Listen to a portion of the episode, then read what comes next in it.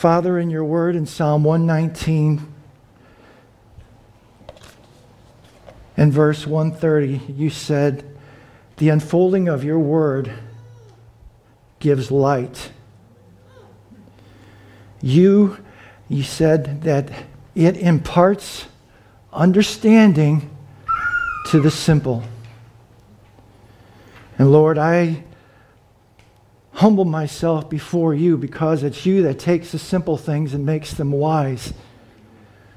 And this morning, Lord, as I speak, I pray to be hid in you and that you would speak, that your words would prosper in our being, that your words would change, that your words would encourage, that your words would impart light and life. Thank you, for you are faithful who promised. In Jesus' name, amen.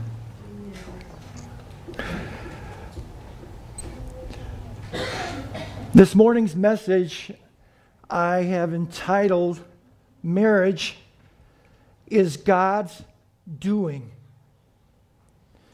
And while that's broad in title, it's purposely meant to be broad in title. And as we, as we have looked at over the past uh, few weeks about that, I dare say we haven't even skimmed the surface of the profoundness and of the magnificence of what God instituted.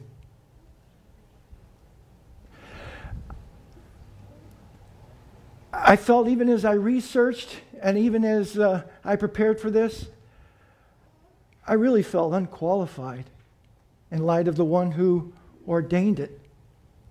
But that's a good thing because it drove me to Him. It drove me to bend the knee to Him and say, God,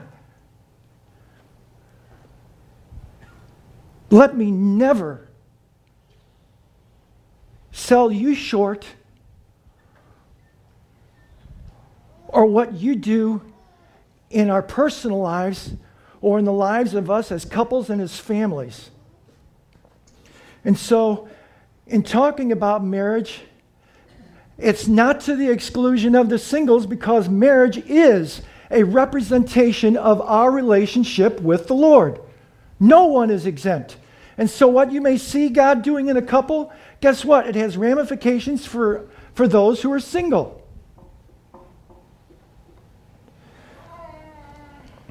So, in saying marriage is God's doing, I chose for my text, our text, if you will, from Genesis chapter 2, starting at verse 18. Then the Lord God said, It is not good that man should be alone. I will make him a helper fit for him. Now, out of the ground, the Lord had formed every beast of the field and every bird of, of the heavens and brought them to the man to see what he would call them. And whatever the man called every living creature, that was its name. The man gave names to all livestock and to the birds of the heavens and to every beast of the field. But for Adam, there was not found a helper fit for him. So the Lord caused a deep sleep to fall upon the man. And while he slept, took one of his ribs and closed up its place with flesh.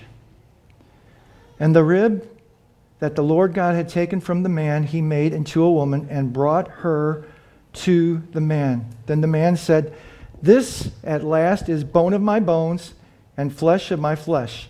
She shall be called woman because she was taken out of man. Therefore, a man shall leave his father and his mother and hold fast to his wife, and they shall become one flesh.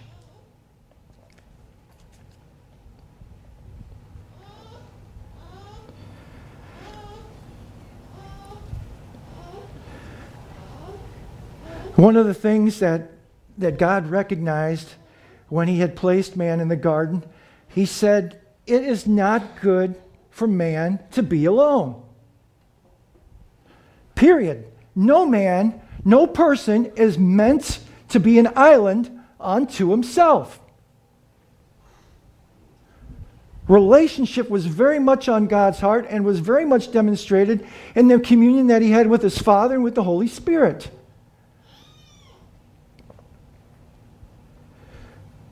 So when he saw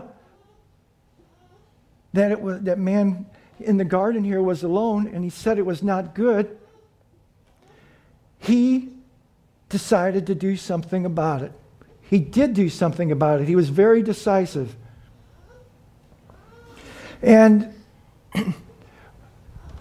for these words here in, in verse 24, where he says, uh, A man shall leave his wife, his, his, his father and mother, and hold fast to his wife. Those words are significant in terms of God joining them together. When I looked up that, that wording, it's, it's like God joining, like melding two metals together. In Ephesians chapter 5, when Paul writes about the husband and wife, and then he relates it to Christ and the church, he said, This is a profound mystery.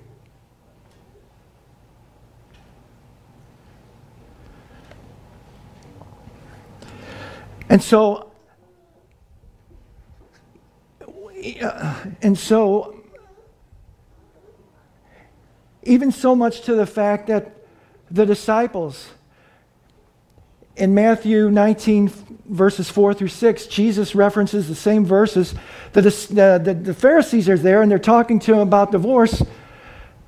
And, and Jesus cites these same passages here. But the, but the disciples said, Wow, if that's what marriage is, if it's that serious, it's better not to marry. That's what they said. They didn't comprehend, they didn't understand it. But they did understand the significance of it, that it was serious.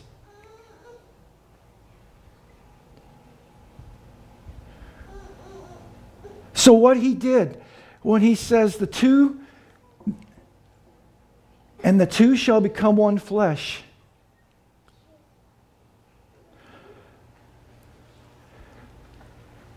God's words indicate a far more miraculous thing that he did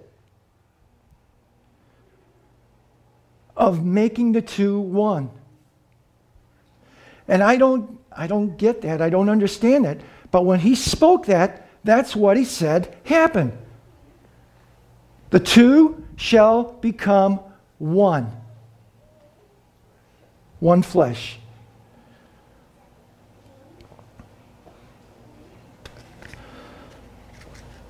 It's His design, it's for His glory, and it is the displaying of Himself and reflects the relationship that He desires and wants us to grow up with Him.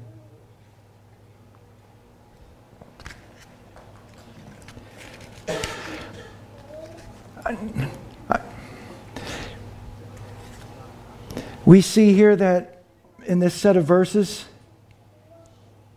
that after uh, he created woman, that he says that he brought her to the man. And I like to think of that in some ways as God presenting his daughter to Adam. I don't want to make it hard and fast, but here we see that God, however He chose to do that, walked, presented Eve to Adam.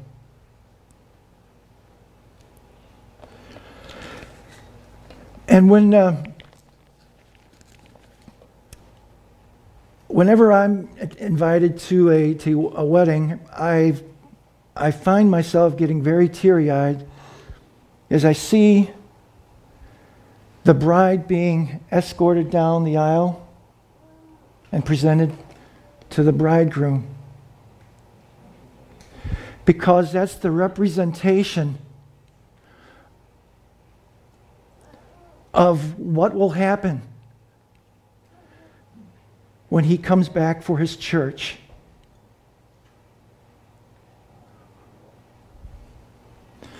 her splendor.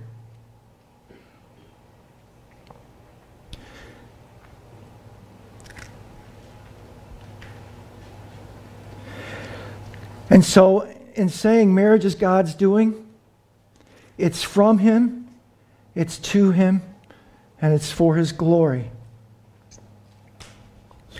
And um, so, I want to say this because this next statement here, this, is, this verse is found in Proverbs chapter 18, verse 22. And it's been a while since I have heard this verse quoted. But I think, in ter- terms of spiritual proclamations, it's a, it's a good one. And it says, He who finds a wife finds a good thing. Thank you. And this is vitally important and equally important too. And shall obtain, not maybe, shall obtain the favor of the Lord. So, what does that say about the significance of marriage? Let me give you another verse just to reference that. In Proverbs chapter 8, it says, Blessed is the man who hears me, watching daily at my gates, waiting at the posts of my doors. For whoso finds me finds life and shall obtain favor of the Lord. That's significant. The favor of the Lord, the acceptance of the Lord. That's huge. And the purpose, the purpose for the wife, if you will, is to be a helpmeet, to, to, to complement him.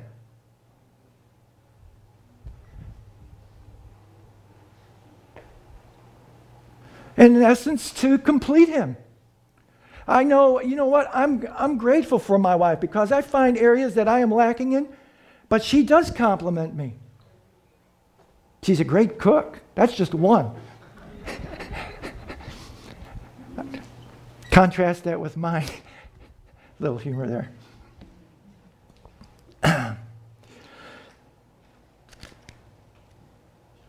favor, the favor of the Lord, to have access, to, be, to have acceptance, to have his ear.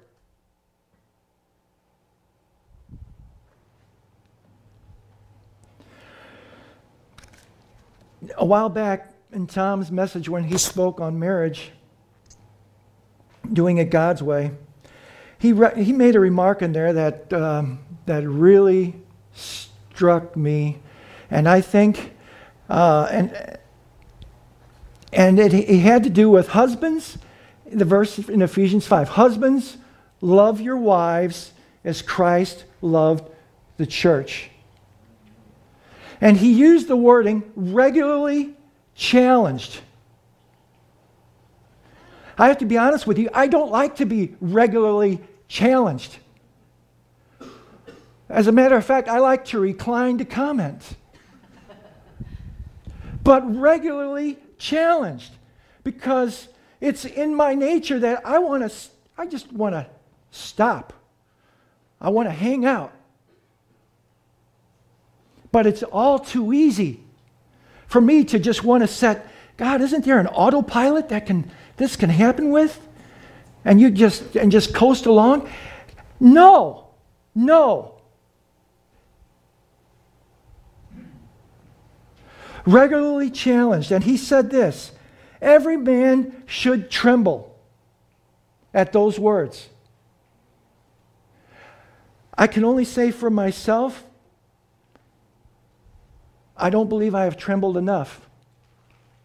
But I would challenge you, husbands, myself included, to put this out on a card and put it on that well known landmark in the kitchen that you open up to and get a glass of milk out or a bowl of ice cream out of the refrigerator.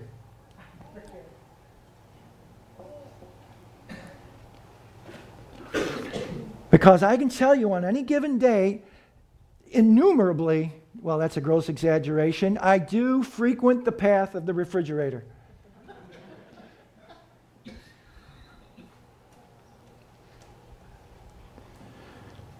So if it's there for my eyes to see and I frequent that, then guess what?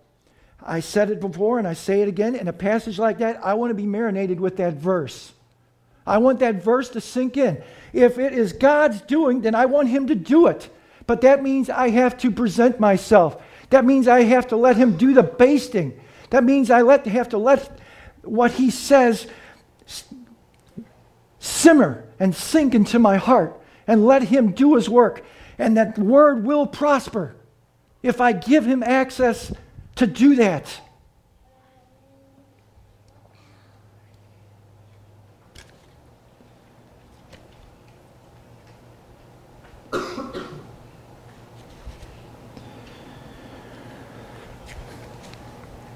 And when I read those words, I find that it brings me and it brings us men to the end of ourselves. And it says to me, I can't do this on my own, Lord. Without Him, it's impossible. Without Him, it doesn't end well. Because without Him, there's only one other option, and that's this to be carnally minded.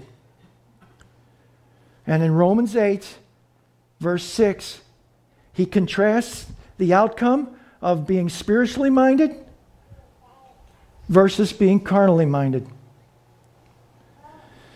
To be spiritually minded, to have his perspective, is life and peace. I like that. Life, life in him, and the peace of God. To be carnally minded is death. There's no way, there's no way that it ends pretty.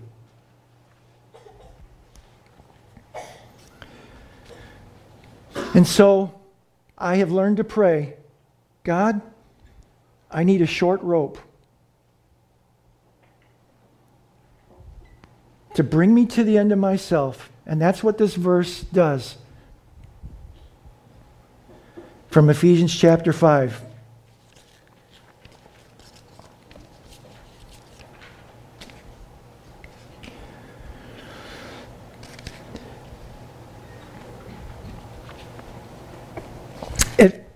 It reminds me, and, and I, I like that one worship song that we sing. And I think it's a good prayer to pray when we find ourselves at that place of being challenged or at the end of our rope. And it's, it's uh, we sang it last week Lord, I need you. Lord, I come, I confess. When we confess, what are we doing? We're putting ourselves on God's side. Bowing here I find my rest. Without you, I fall apart. You're the one that guides my heart. And specifically, in the whole new vista and horizon and challenge of marriage, that's a good place to begin. And that's exactly right. It brings me to the end of myself and it gives the opportunity for a new beginning in Him to bring about what I can't to His glory for our good.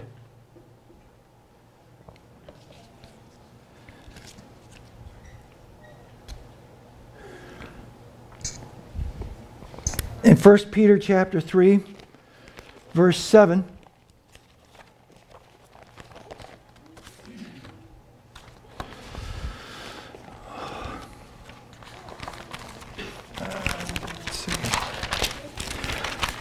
Likewise, husbands, live with your wives in an understanding way, showing honor to the woman as the weaker vessel, since they are heirs with you of the grace of life, so that your prayers may not be hindered. And I like that little uh, warning, if you will, that's at the end of that prayer is that if I don't handle this God's way, if I don't, my prayers are going to be hindered.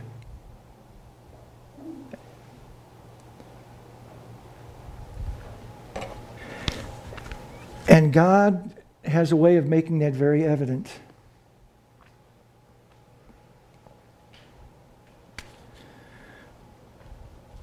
Most of us are familiar with the, um, the, the um, bracelet, uh, wristband that they came out some time ago, um, WWJD.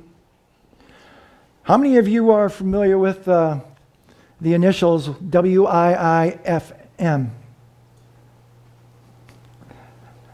What's, it, what's that mean, Tom? What's in it for me? What's in it for me? Here you thought it might have been a radio station. No, what's in it for me? Whether I want to admit it or not, I have, a, I have another foe that's just as dangerous as Satan, and that's my flesh. What's in it for me? So I want to meddle for just a moment here. How many of uh, you guys us guys are familiar with these words the honey-do list.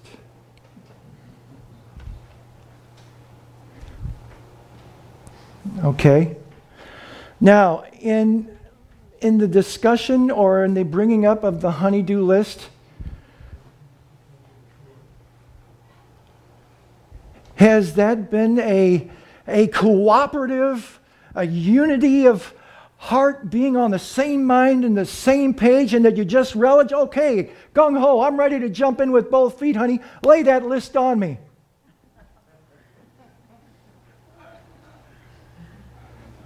I can see the guys laughing, so I can see that as a form of public confession. And I thank you that I am not alone in that matter. Thank you, Lord.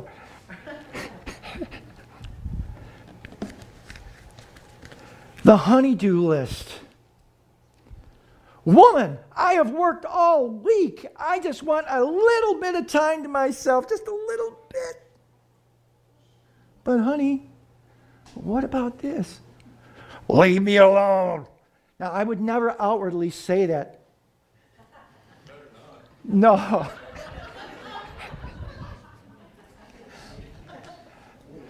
but inwardly, but inwardly, I do. And there was a cartoon a while back of a dog on Saturday morning. His name was Muttley. And whenever something didn't go right, he would, you know, he would just be grumbling to himself when something didn't go his way.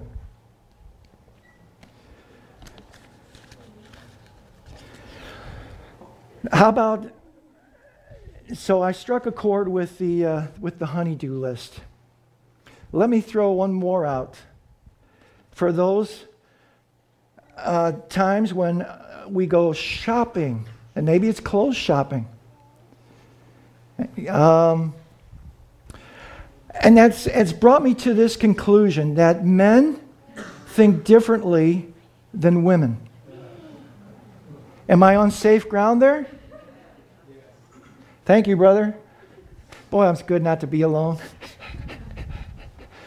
so, when I shop, I'm a man on a mission. I've done the research ahead of time. I go into the store. Now, so I could talk about fishing stuff or I could talk about things I like, but even shoes or pants, I know my size. I know sneakers and sneakers, uh, tennis shoes or tennis shoes, blue jeans are blue jeans, and boom, I go and I'm done. Now, when I go shopping, when I've gone shopping with Donna in that, just say clothing, it enters a whole different realm.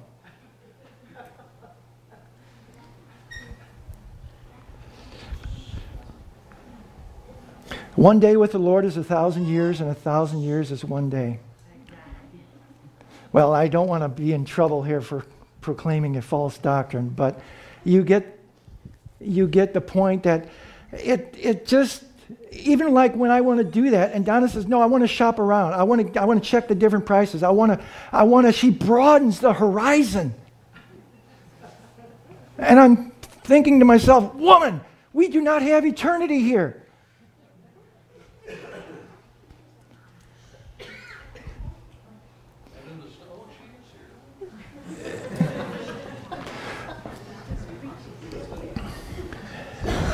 No, but, but I have learned. But I have learned even more so. And in the, in the weeks ahead, maybe somewhere down the line, I, I have learned to give that over to the Lord. And um, what I'm referencing are the five languages of love. And while I'm not going to get into that today, uh, when she asks me a question, when I communicate with her, when we interact, I have come to the place of what's the heart behind the words? What is she really asking?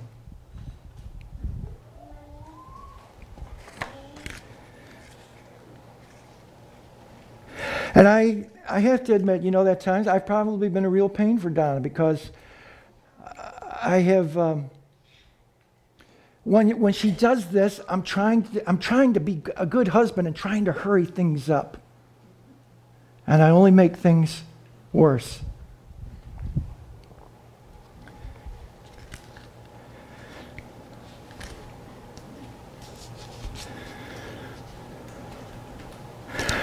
And uh, so while God has made us, Donna and myself, one flesh, there are times when I am reminded of a country song. I did this just for you, Tom, just because I know how much you love country music. when two worlds collide. Believe it or not, yes, there's a song. And believe it or not, for just about everything in life you can think you can imagine, there's probably a country song for it. So let me just give you, as an extra dose, just as a little side note, Johnny Cash wrote a song called I Flushed You from the Bathroom of My Heart. I kid you not. I kid you not. I kid you not. So just when you think you've heard it all, See, he's even leaving. I, I admit that was pretty bad.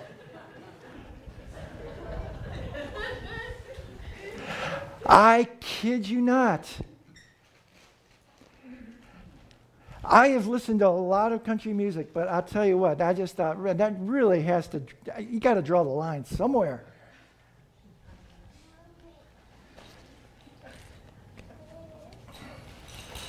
So, there are two things here actually three. Let me give you this verse in Ephesians, and excuse me, Ecclesiastes chapter 4, verse 9. It reads, starting there Two are better than one because they have a good reward for their toil. For if they fall, one will lift up his fellow. But woe to him who is alone when he falls and has not another to lift him up.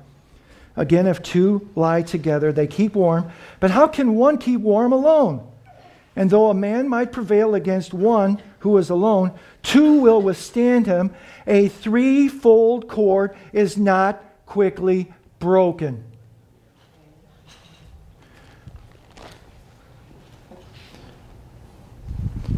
We need that threefold, we need that third cord. There are no ands, ifs, or buts. It's God's doing. And even if you're single, it's God's doing. The marriage reflects our relationship with the Lord. And I so appreciate what Tom had shared about the book of Hosea and how the Lord relentlessly pursues each one of us day after day. Just think about that for a minute. On any given day, what your life may look like, and the Lord has purposed to pursue, to sing over you, to call out to you, to draw close to you, to want to capture you in a good way with His love.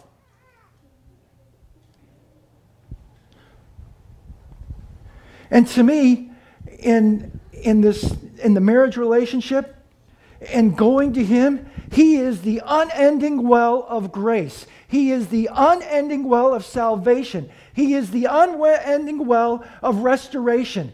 He is the unending well of taking everything in our life and making all things new.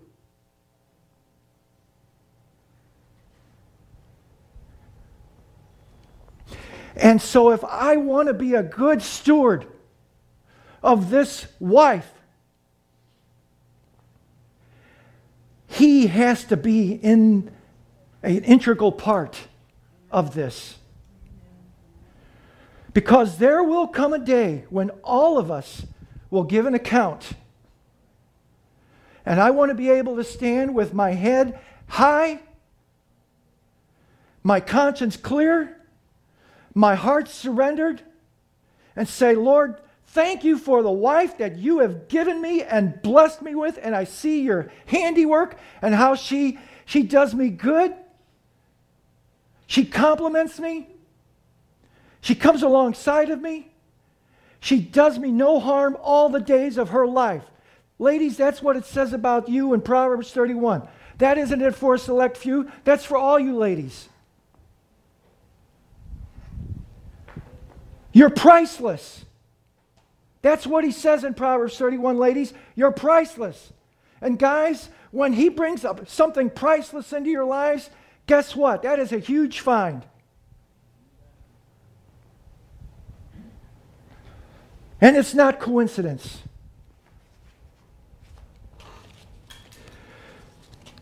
So, in communication, I talked about communication. There's one thing, what I want to share with you is this real quickly, and that is this. In James 1, when I think about communication, I think about speaking. But in James chapter 1, verse 19, there's an order to communication. James 1:19 be slow to speak, swift to hear, slow to anger.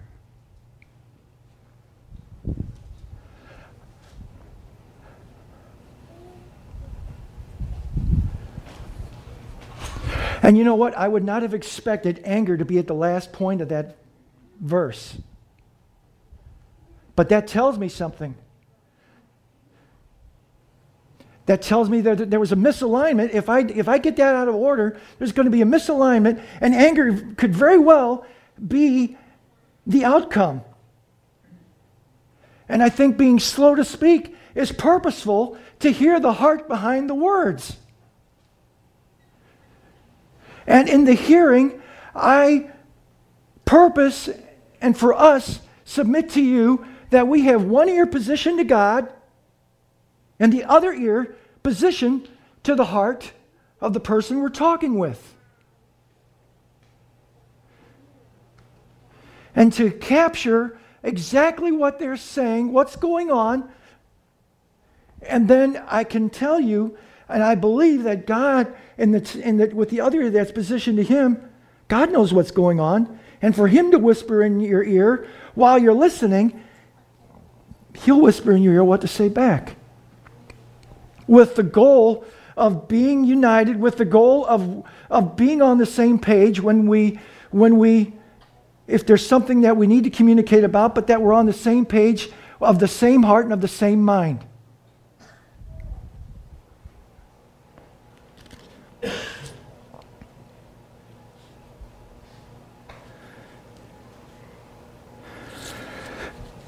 The last the last thing I want to share is Now, you'll find this a little bit surprising, maybe, but you know what? There's, there's really there's one thing that really does irk me about NCIS.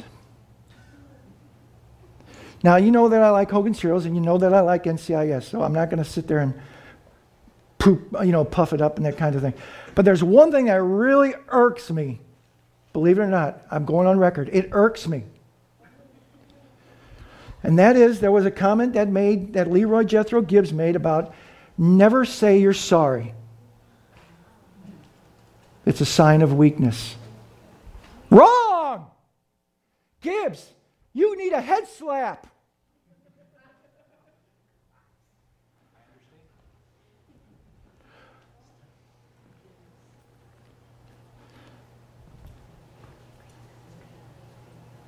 There is a danger if, if conflict or there's a miscommunication and there's an issue arise, there is great danger if things are unresolved.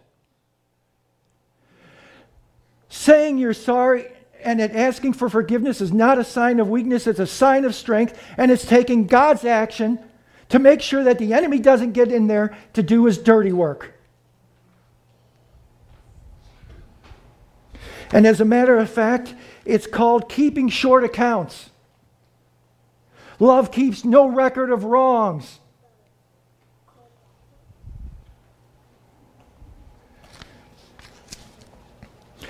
Most of us are familiar with that go-to promise in 1 John chapter 1 verse 9. If we confess our sins, he is faithful and just. Boy, am I glad of that. To forgive us our sins, to send them away. But it doesn't stop there.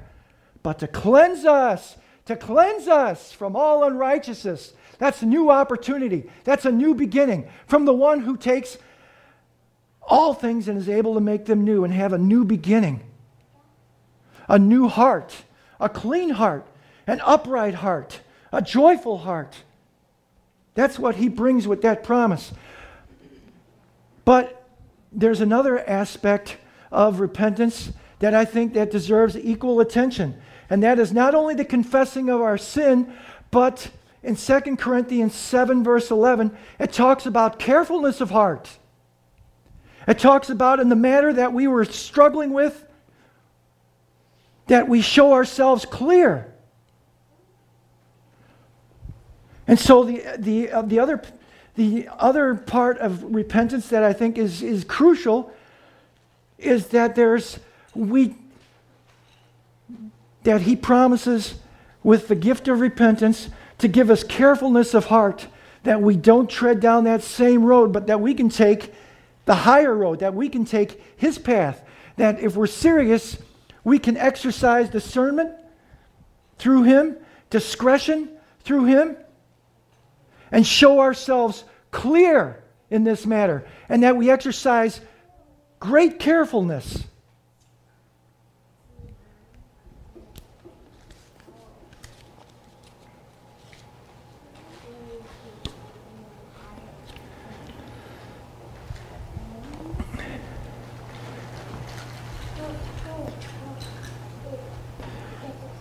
And so, in the end,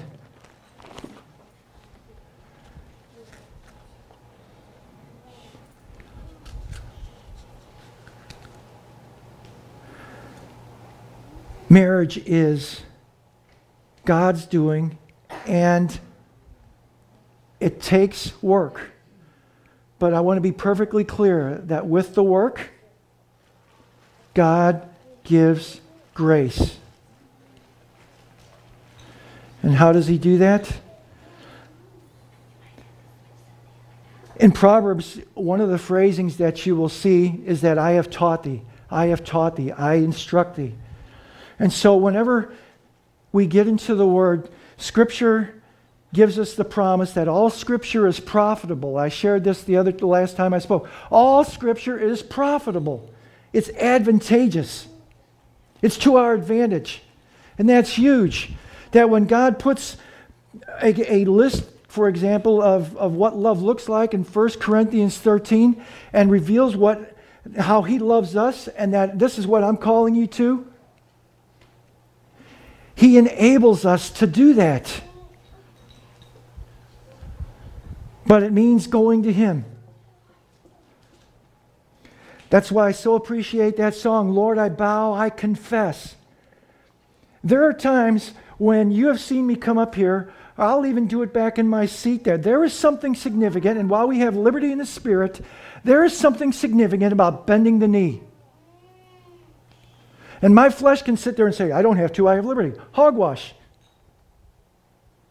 In my inner man, I choose to bend the knee before the King of Kings and the Lord of Lords, who knows me better than I myself, and, and breaks those things that I don't like, and that even so he doesn't like, that I can be more intimate with him, and that he can be that I can be all that he wants me to be, and enjoy the relationship that he wants me to have with him.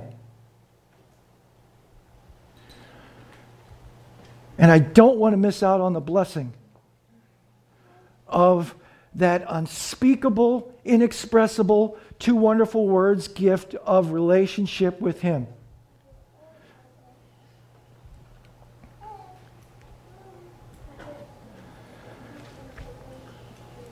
Let's pray.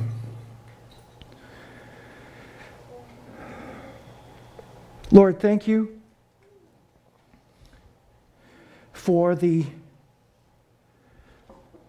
magnificence, for the gift, for the representation, for the blessing of marriage.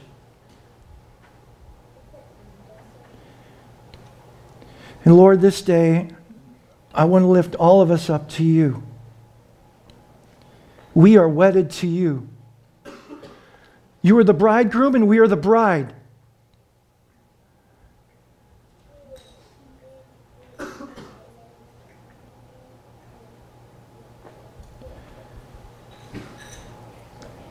We love you, Lord.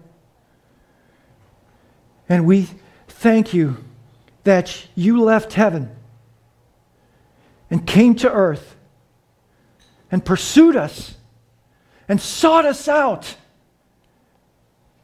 you paid for us with your precious blood to redeem us to yourself.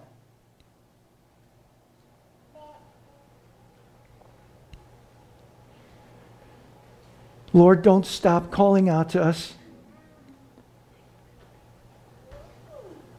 We purpose to draw close to you.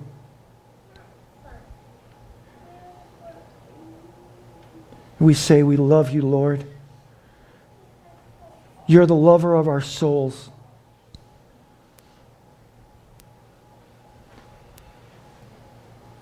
You're our exceeding great reward.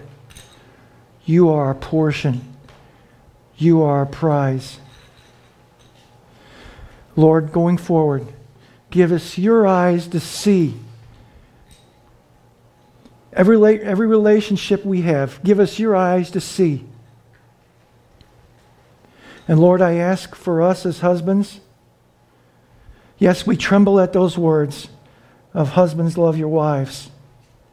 But we ask, Lord, for your unending, unfailing, amazing, abounding grace to demonstrate every day with unending vigor and relentlessness your love to those jewels you have given to us as wives. In Jesus' name, amen.